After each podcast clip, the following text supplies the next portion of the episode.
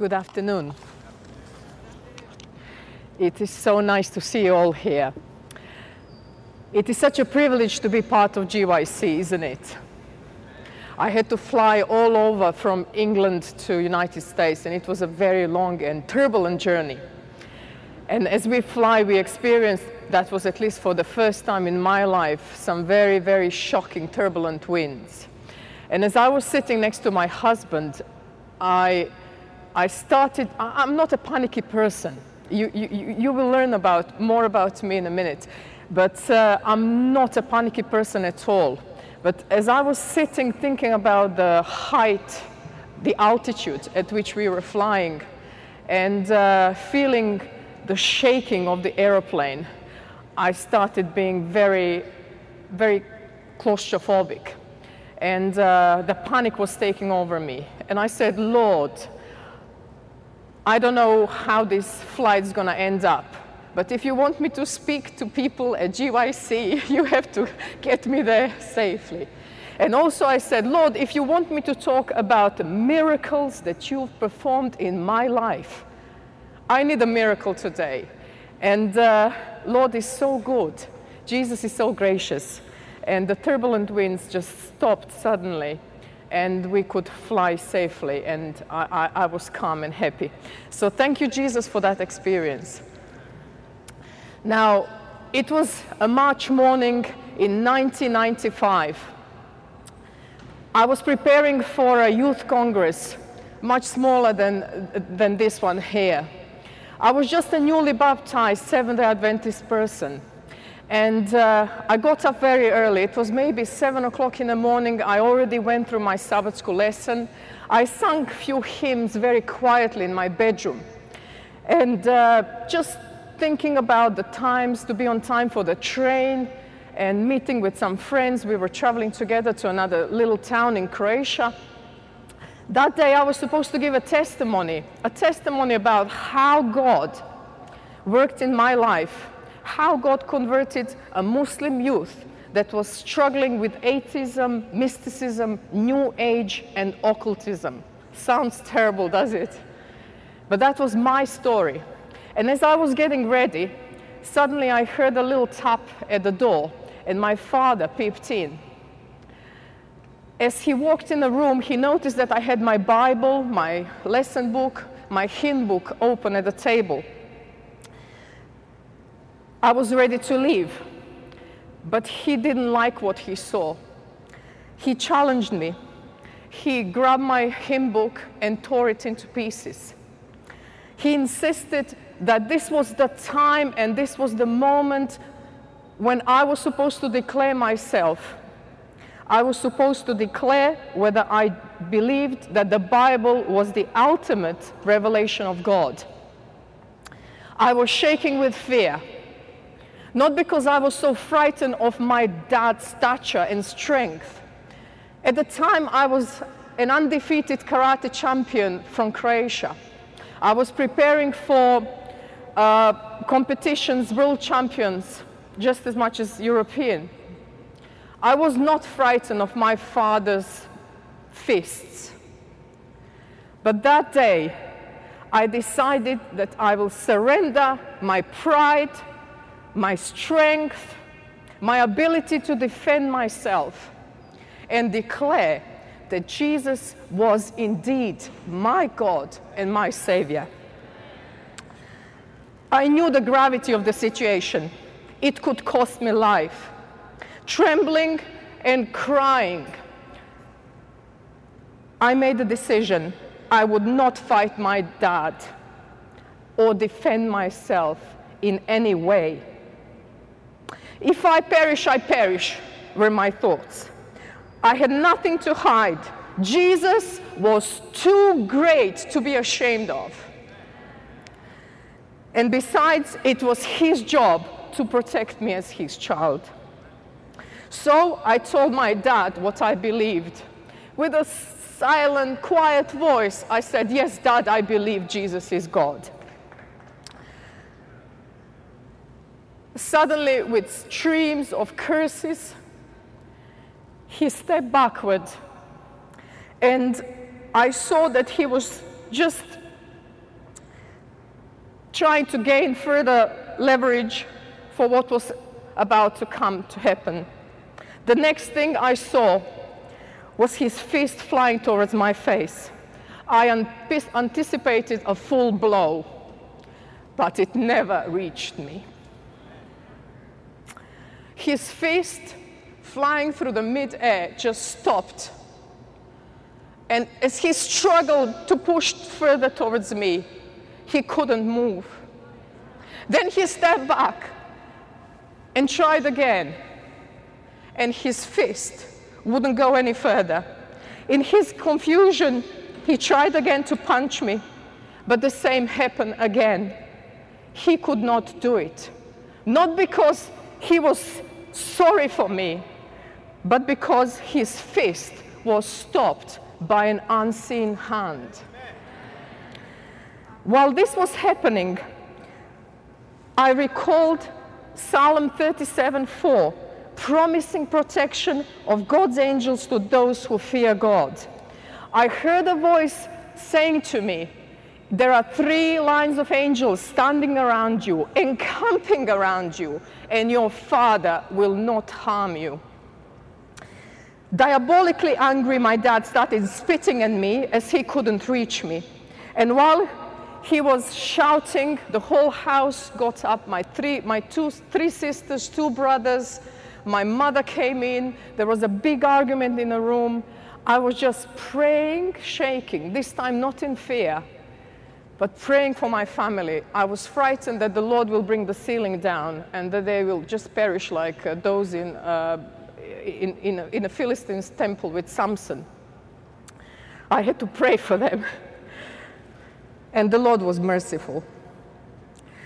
The last words that I heard that day was shouting of my father, saying that I should never again come back to, uh, uh, that I should never again come back home and be part of the family.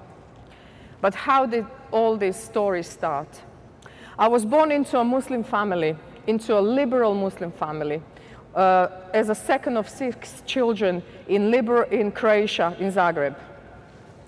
Uh, my parents were very hardworking parents, very loving and very sacrificial. I was brought up in a socialistic country where religion, any religion was ridiculed. But my father took time to instruct us as children um, to be proud of our Islamic origin, to be proud of our lifestyle and um, our religion. Uh, as a child in elementary school, uh, I used every opportunity to witness to, to my schoolmates and my teachers and although no one could understand what I was on about, um, I felt very, very special. I felt I was a child of God. It was only later when, as a teenager, my father started being more strict on us. He wouldn't like us mixing with the so called Christian youth, although very few people in Croatia at the time were truly Christian. And uh, he imposed uh, lots of rules on us. Um, what I didn't like as a person. I didn't like rules without meaning. I didn't like rules without explanations. So slowly in my heart, I started rebelling against my father's religion. As a teenager, I developed an intense interest in philosophy, fine arts, and poetry. I dreamed of being a fine artist. And while studying the history of art, I got quite uh, um, amused by seeing that most of the art actually depicts the Christianity. It's up to 19th century, all the art, European art mainly, uh, just tells the story of, of Jesus, story of Christianity. And that was the time when I became interested in Christianity, not because I wanted to be a Christian, but because I wanted to be an intellectual. I wanted to know more about things. But it wasn't just art it was the reading of that was unsupervised. The more I read, the more my interest in some deviant subject grew. And the more, I, uh, the more my interest in them grew, the more I read. It was like a vicious circle. It was an exciting cycle for a growing teenager trying to make sense of the world. And looking back, it was definitely my rebellion against the tight fist of my father's rule, his religion, and his occasionally very despotic, uh, despotic headship in our home. My motto at the time became I'm talking about this was me, 14 year old. I made a motto for myself I will do anything, I, whatever I desire, shamelessly and fearlessly. And at the time, I knew very little that, it was, that this was truly a description of Satan. It made more sense to me to live an absurd life as an atheist devoid of any meaning to be an enslaved by a stupefying nonsense religion. As a result, I chose to immerse myself in an alternative rock music scene and spend many hours listening to music that glorified disturbed thoughts and emotions. This trend continued until my university years, at which I was given an ultimatum. My father said that I had to choose between fine arts and my uh, rocketing um, karate career. I was happy to, to um, leave karate. I really wanted to study art. But just before I left my karate club, uh, I met, uh, I, I, made a friend with a very special person who was at the time uh, an art student. You see, when we talk about art, maybe in America or even in England, uh, many people can study art here. But in Croatia, out of the whole country, only 12 people would be selected after rigorous examination to become an art student. It was something very difficult to achieve, a very, very high level of excellency. And I needed lots of support. My family wasn't interested in supporting me in my uh, uh um, art career. So once I made friends with this uh, friend from the karate club, he offered me art lessons in his studio and I was overwhelmed. We became really, really good friends. But what was very interesting in this friendship is that this person not only trained me in art, but actually started slowly questioning all my atheistic views on a daily basis. He wasn't very, um, he wasn't very polite and he wasn't very tolerant of my views. He would just question me, question me systematically. And in each discussion on spiritual things, uh, he would usually win and defeat all my arguments. So after some time studying in a studio, I, I learned to be quiet. um, but it wasn't just him being so well versed and, and defeating my, my, my views. I noticed that in that art particular studio, there was uh, another teacher who was an ex-Catholic monk. These people were truly in love with Jesus. Every day they would talk about how he lived with disciples and about his teachings. And slowly I started listening to their conversation. I still wasn't interested in any religion or spiritual matters. I just wanted to be, as Nietzsche says, God is dead. I wanted to be uh, like an Übermensch person, a, a, person that would be a genius in my own field, a very self-fulfilled person. Once we had a visitor, he was a Catholic theologian student, and uh, I remember I was just struggling painting uh, some still nature, and as I was painting, I heard this young man quoting uh, something from the New Testament. It was the first chapter uh, from the book of John about Jesus becoming flesh, the Word of God. And as I was staring at his strange, beaming face, I wondered how an intelligent person can believe into something so strange. And as I was listening to him, suddenly a very overwhelming feeling came upon me. And I, for a second, I surprised myself thinking, I would like to have such a faith. I would like to be so truly devoted to something so noble like God. And God answered my prayer. I started reading New Testament. I still didn't want to be Christian. I wasn't interested in Christianity to learn. I just wanted to just get few references. But while I was reading the shortest gospel in the New Testament, um, I found more and more information about Jesus. I found he was a strange person. He was extremely kind, extremely helpful, worked miracles. But what puzzled me the most is when I read verses about him dying on a cross.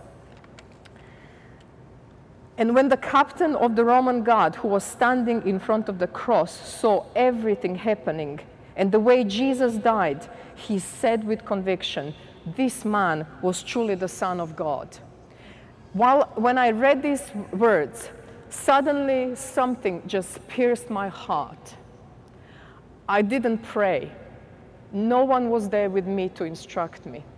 But the gift of faith, the miracle of faith, penetrated my mind. And I said together with this Roman captor, truly, this man is the Son of God.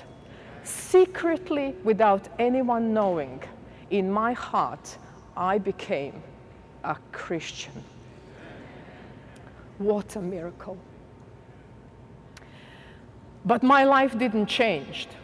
I was still a proud, rebellious, unsanctified, prone to sin, and attracted to anything evil and interesting person.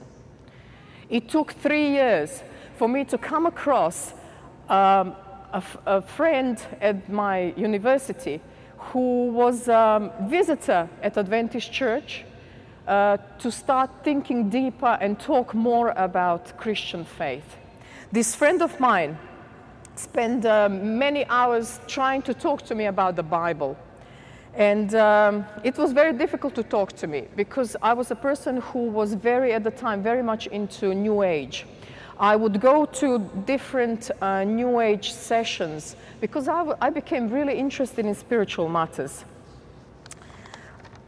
And anytime when I had a struggle with uh, either with health or with uh, any deeper issues, I always suffered from lack of faith. I never had faith to pray to God. I always thought that God will never answer my prayers because although I believed in Him and I believed in Jesus, I never thought Jesus would actually answer my prayers. Anyway, I was living with a guy who was sort of a fia- fiance, but it wasn't re- really that way. Uh, I was really a professional liar. My parents never knew what I was doing. Uh, I lived a double life. I was academically excellent, but uh, in my heart, I was very disrespectful. Um, I hated drugs and alcohol, but because my boyfriend was doing it, uh, eventually I started doing it. And uh, it was just a vicious circle. So from time to time, just to release our conscience, we would uh, together go and attend some spiritual seances or um, enlightening um, seminars. First of all, I started med meditating. At the time, I worked during the summer just to earn some money. I was a student. Just to work some money, I started working as a lifeguard. And uh, working as a lifeguard uh, is, is, sometimes a bit challenging because the weather can change and you are all the time in a wet clothes. And uh, as a girl, I, just started getting a bit sickly. And um, I was going to and fro to my doctors, and they said to me that I had some chronic um, problems and that there was nothing that they could do for me. Uh, I was quite devastated at the time. I even thought that that might uh, have some life consequences, that I might not be able to have children, and uh, things like that. It was quite scary. So I remember just coming from a hospital, um, I was quite upset, and a thought came to me why don't you pray about your problems? Why don't you talk to God?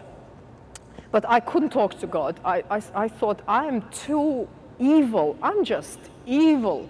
How can I pray to God?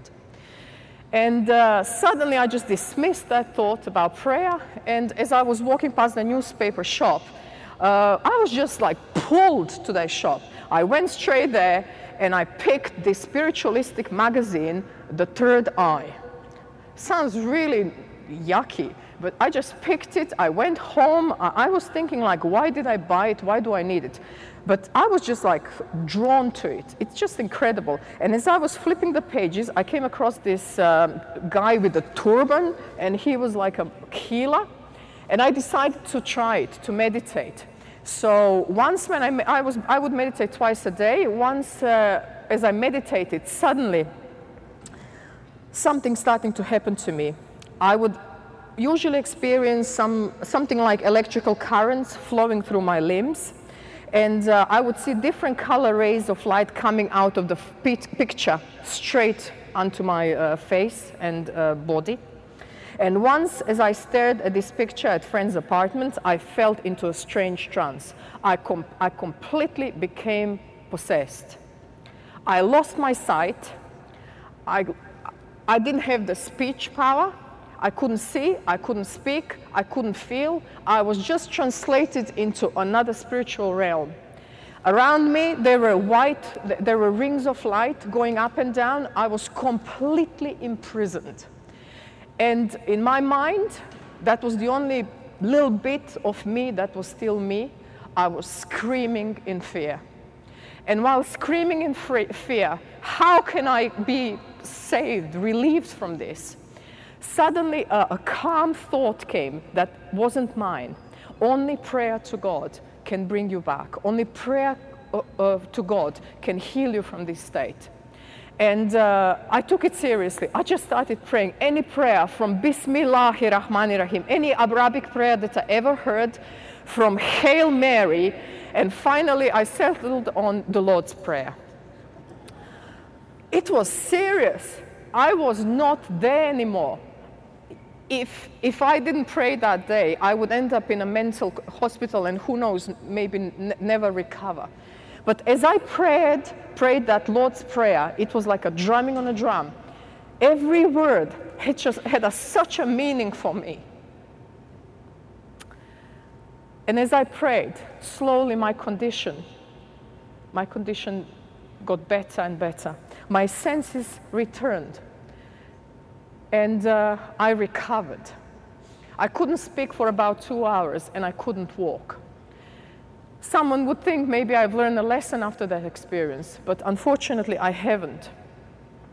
Very soon after, I was persuaded my, by my delightful fiance to go on another spiritual experience of this kind, again in a search for great spiritual enhancement. We went to another um, session where we were supposed to meditate. It's called like a speech meditation. You sit in uh, team, uh, you have like a uh, meditational partner, and you just speak out anything that comes to your mind. Anything. It doesn't matter how awful or how nice or anything. You just speak it up. And after so many sessions, you just change your partners. You have five minutes you speak and five minutes the other person speaks. After three days, you completely freak out. Your brain goes completely numb. You have nothing else to think about and nothing else to say. You become like an empty box. The meditational question that we were meditating on is discover who you are, experience who you are. We were searching for the true meaning and essence of our own lives. This was serious stuff. We even paid 100, about $100 for it. And as we meditated the, the third day, each of us, for, for, for one after another, we started going into some sort of a, like a, I don't know, like a little trance. And suddenly, I just had this vision of myself sitting in a, like a yogi position, and the tree was in the same color, and I was in the same color, and and suddenly I heard the revelation of who I truly was. It was implemented into my mind. You are who you are. You are I am. Wow, I am God. That's what I heard, and that's what I experienced. After we left that session, although we became gods, supposedly, my boyfriend became a heroin addict. Uh, other people who attended the seminar ended up in some, in some like divorces and some other strange uh, lifestyles. And I became uh, very deeply disturbed and depressed. I decided to put aside all this spiritualistic nonsense and I decided to read the Quran. I wanted to find out the truth about God because it didn't seem quite true that I was God myself. And uh, that was the time when my friend from the uni, who attended Seventh Adventist Church, uh, invited me to meet a lady who became a Christian through a series of dreams. At the time, I knew very little about Muslim people who become Christians. I didn't know that it usually takes a miraculous healing or um, dreams, miraculous God given dreams, for them to change from their beliefs and their faith to a Christian faith. I was just intrigued. Oh, another person who has a spiritual experience. Let's go and see and hear the lady. So uh, I had this light-headed attitude, um, and there we went. To my surprise, when, when this lady started talking about her life, it turned out to be a very heartbreaking experience. He had a very difficult life. And in many points, because she's coming from a Muslim background with a similar lifestyle, uh, I could identify myself. I was really touched. But when she started talking about spiritual things, how she nearly committed suicide, how she cried to God, he was forced into, um, how do you call those marriages? Prearranged marriage? Yeah, she was, she was to be forced into arranged marriage with some Albanian guy that she never saw before. And uh, she ran away. She jumped from the second floor uh, from apartment. Um, she just barely survived it and then ran away from home. She was a student, no means. She ended up in, a, in Germany looking for a job and uh, really had extremely hard life. She was sleeping roughly on the streets or in, in a park a well-educated, very nice young woman, but just destitute. And as she cried to God uh, after thinking to commit a suicide, the Lord gave her a series of dreams in which she saw Jesus revealing her, himself to her as a way, the truth, and the life. Then she had another dream when God pointed to her that she needs to go and find the Holy Scriptures. She didn't even know that the Bible and the Holy Scriptures is the same thing. This is how us Muslim people can sometimes be quite daft. Then the third thing, she also dreamed about uh, God saying to her she needs to be baptized. She was nearly killed in a dream, literally suffocated. And then she had another dream where God revealed to her that she needs to find a church that keeps the Sabbath holy. And that was a really difficult thing to do you try going around your city looking for a church that keeps the Sabbath holy. Quite tedious task. So after I heard all these testimonies, uh, I was really shocked. Then she didn't stop. It was about four hour encounter. Uh, she told us about some basic Bible doctrines. She told us about fall, uh, fall into sin, about how Jesus is the only saving uh, Jesus is the only one who can save us, the state of dead. I think I had about five Bible studies in that evening. And it was so overwhelming. I didn't like things that she was saying. I, some of them I actually hated. I really didn't like them. Would you like to be told that all your family, all your faith group is just doomed you don't know your Savior, you don't know God, your sins are not forgiven. Would you like that? I didn't. But nevertheless, in my mind, as she was speaking, very kindly, very, very convinced, the Holy Spirit was flashing all the time. Everything this woman is saying, no matter how much you hate it, it's true. I was convinced that she was saying truth, regardless of how I felt about it. We departed, she gave us a kiss and said that she would pray for us that at least one of us three will be saved. Well, that, that was a really hard thing to say. but it made me cry. No one ever prayed for me. She said she would pray that at least one of us gets saved. After I left, I was so touched. I was so perplexed. I just wanted to see God Himself. I went home praying. That, that day I got so sick, I couldn't breathe. I asked my boyfriend to get to find a Bible in the house. And he got some very thick one, illustrated Bible. It wasn't really proper Bible, but I shoved it under my pillow and I prayed. I said, God, don't let me die. At least I want to know who you are. After that day, I, su- I survived, obviously.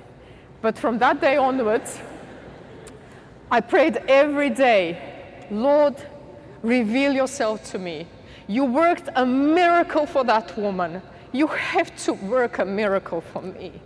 I can't go to my family. I can't go to my friends saying, I believe because someone else told me. I needed to know it for myself from you. I always chose the wrong boyfriend. I thought I had a great taste, but I always chose the wrong one. And I came to the point to realize that I can't really trust my ability to make good choice. I tried to choose my spirituality. I always made a wrong choice. So I just put it back to God. I said, if you really exist, you have to make a choice for me. And you have to make that choice clear. I need to know who you are. Are you Muhammad's uh, God of Muhammad, who denies divinity of Jesus? Or are you Jesus, God? Is the Bible the true way I should follow or, or, or Quran? And as a result of this simple, it was a simple prayer. Remember, I'm still living with a boyfriend. I'm not a very good girl, but I'm praying to God. God answers the prayer. One night, suddenly, I, I had this strange dream. In a darkness, I was just like perplexed what is life about? Just constant meanings about what is life about? What is my life about? Do I have purpose in life? Suddenly, I can see a little speck of light, and that speck of light is coming closer and closer. And suddenly, it just becomes a huge, towering city, beautiful, shining, golden fortress. And then the fortress opens up the light beams even brighter. And somewhere in the middle of that light, right in front of me, is a simple pulpit, just like this one, simple one. And there is a book, a book on top of the pulpit, on top of the stand.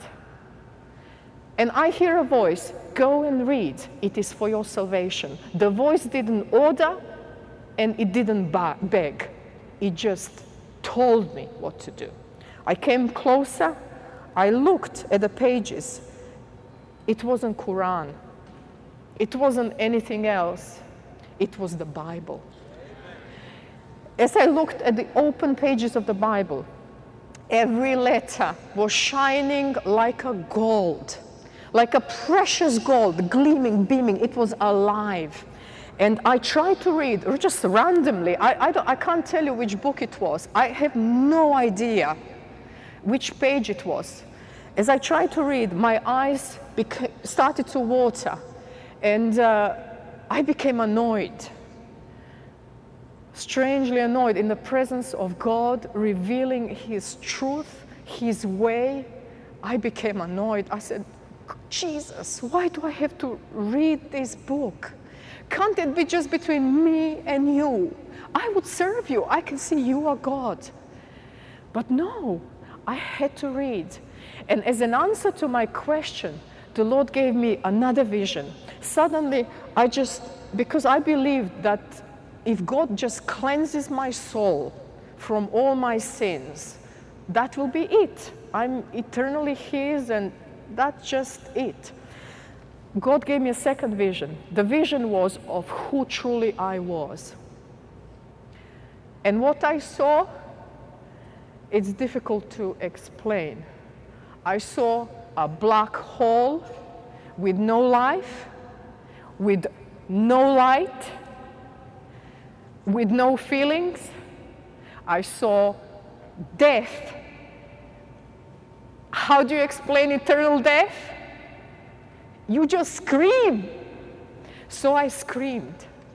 I woke up, I screamed, and I realized that when Jesus said, Let dead people bury dead, you can be alive, you can love, you can go into motions, but you can be spiritually dead.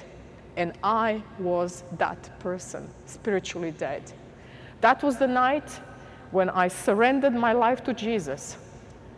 And that was the night when I figured out that only through reading the Bible, trusting His Word, that life will remain in me. And this is when this is when my parents slowly started finding some changes in me. From a very rebellious young person, I became a very willing person. Because God loved me, I became a loving person. Because God forgave me, I became a forgiving person. And my parents saw the difference. And uh, they gave me, they noticed my interest in Christianity, my reading of the Bible. But, uh, and it takes some time for my father really to put me, to corner me and to challenge me on, on, on my faith.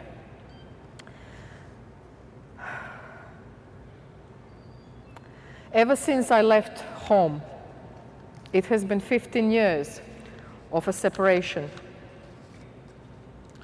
The words that my father said that I will never come back to my family house came true not exactly that day.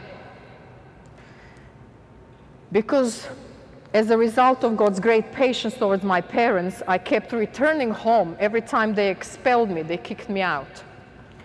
I kept praying for them and claiming God's promises.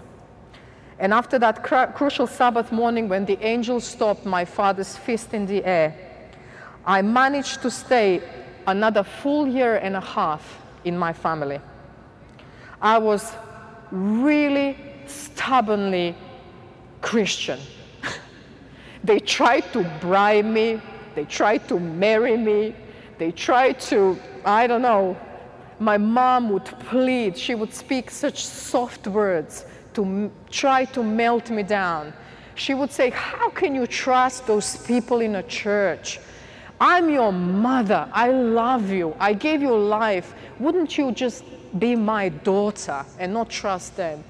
And despite all these sweet words, I, I always cried. I said, Mommy, I love you. I, I, I know you. It, it, this is difficult for you to understand, but I can't dishonor God.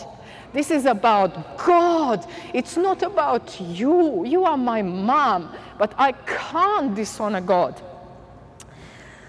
So eventually, my parents gave me a final ultimatum to choose either Christian faith or Muslim faith. And as a result of my choice, or shall I say, as a result of choice of my parents, I was expelled from a family. And there has been many years of painful separation from my parents and my younger brothers.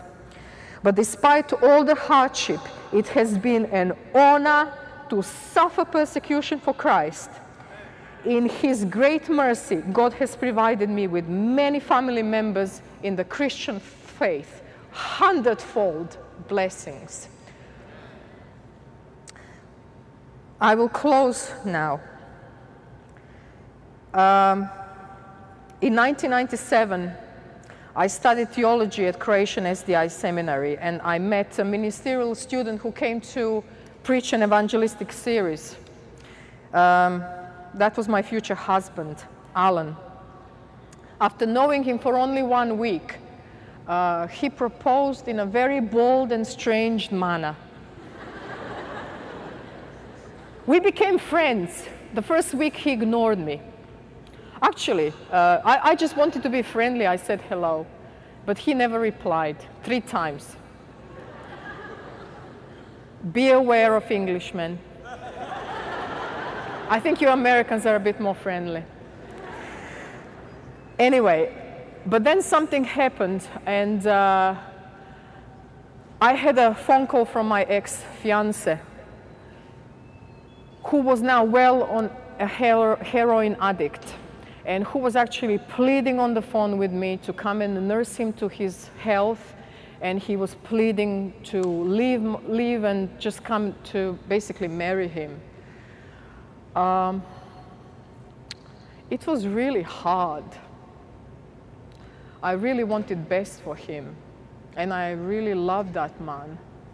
But I made my decision to move away from, from that relationship because it wasn't the relationship that God wanted to, to, for me to be in. And there was Alan there as the only person that I could pray with. And as we prayed, the Lord that day just broke all the chains of my emotional slavery to my past life. You see, sometimes we can be converted people, but we can still be chained with, with our past. You understand what I'm talking about. That day, the Lord just released me from, from, from all that emotional baggage. And uh, five days later, I was proposed to. Shockingly, I thought my husband, my Alan, was either terribly desperate, imbalanced, or truly spiritual and serious guy. He said we would be a good missionary team. And I love that. So I said to him, uh, I like you, but for anything else, let's just go on our knees and pray. The next morning, the, another miracle was done, and uh, I really felt very warm towards him. Uh, he left three months later. Uh, we were quoting through internet, uh, emails at the time. And uh, the Lord provided the money for expensive telephone calls. I was usually cleaning the church. I was teaching um, as well, so a little meager income provided uh, the money for the telephone calls. And eventually, after six months of our courtship, we got uh, married. Ever since, we've been blessed. Why I'm saying this as a, as a sort of conclusion? You see, being persecuted for Christ's sake is a true honor. And not many people are really, all of us are called to serve and to witness for Christ. But some of us will be called, this is a calling, to go an extra mile.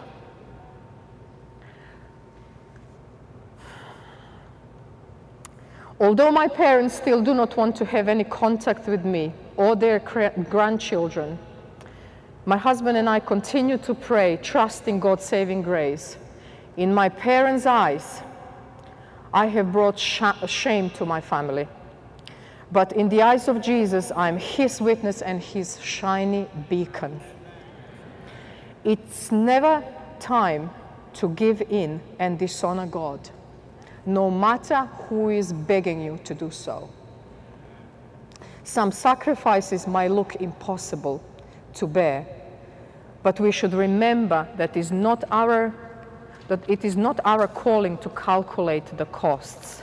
All we have to worry about is to have our eyes fixed on the shiny face of our loving Savior, Jesus Christ. I am a miracle of Jesus. It's not the miracles that God performs, it's the miracles of who we are. You are a miracle of Jesus. You are a miracle of Jesus. You are a miracle of Jesus. It's not walking on the water that makes the miracle a miracle. It's being faithful to God, keeping His commandments, being faithful in small things I would like to make a very short and simple appeal. In this big crowd of people, there are some people among you who have, be, who have been called to suffer for Christ in a very difficult way. Some people among you who have been persecuted and who have experienced severe hardship. Could you stand with me, please? Could you stand with me, please?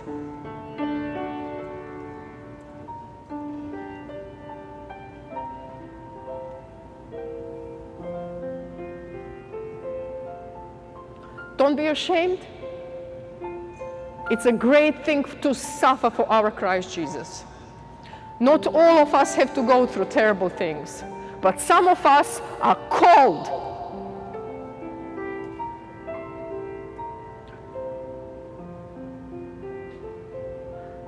I will pray and call for a blessing, especially upon you.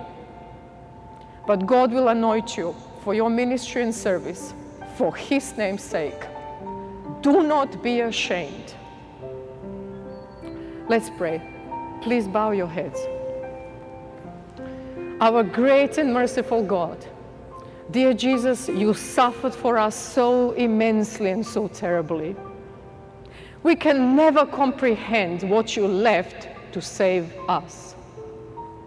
And Lord Jesus, in this hall we have people who are standing because they are persecuted for your name's sake. Lord, we are all sinners. We make mistakes. We make people mad. We step on people's toes.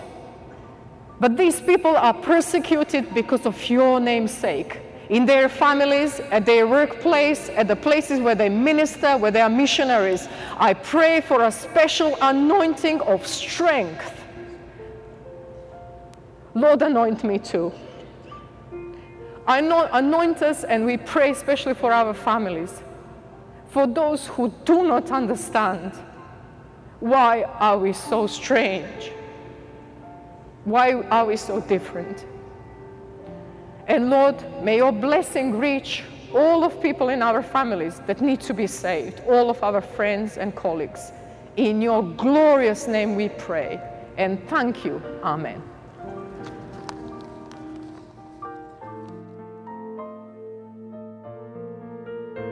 This media was produced by Audioverse for GYC, Generation of Youth for Christ. If you would like to learn more about GYC, please visit www.gycweb.org. Or if you would like to listen to more free online sermons, please visit www.audioverse.org.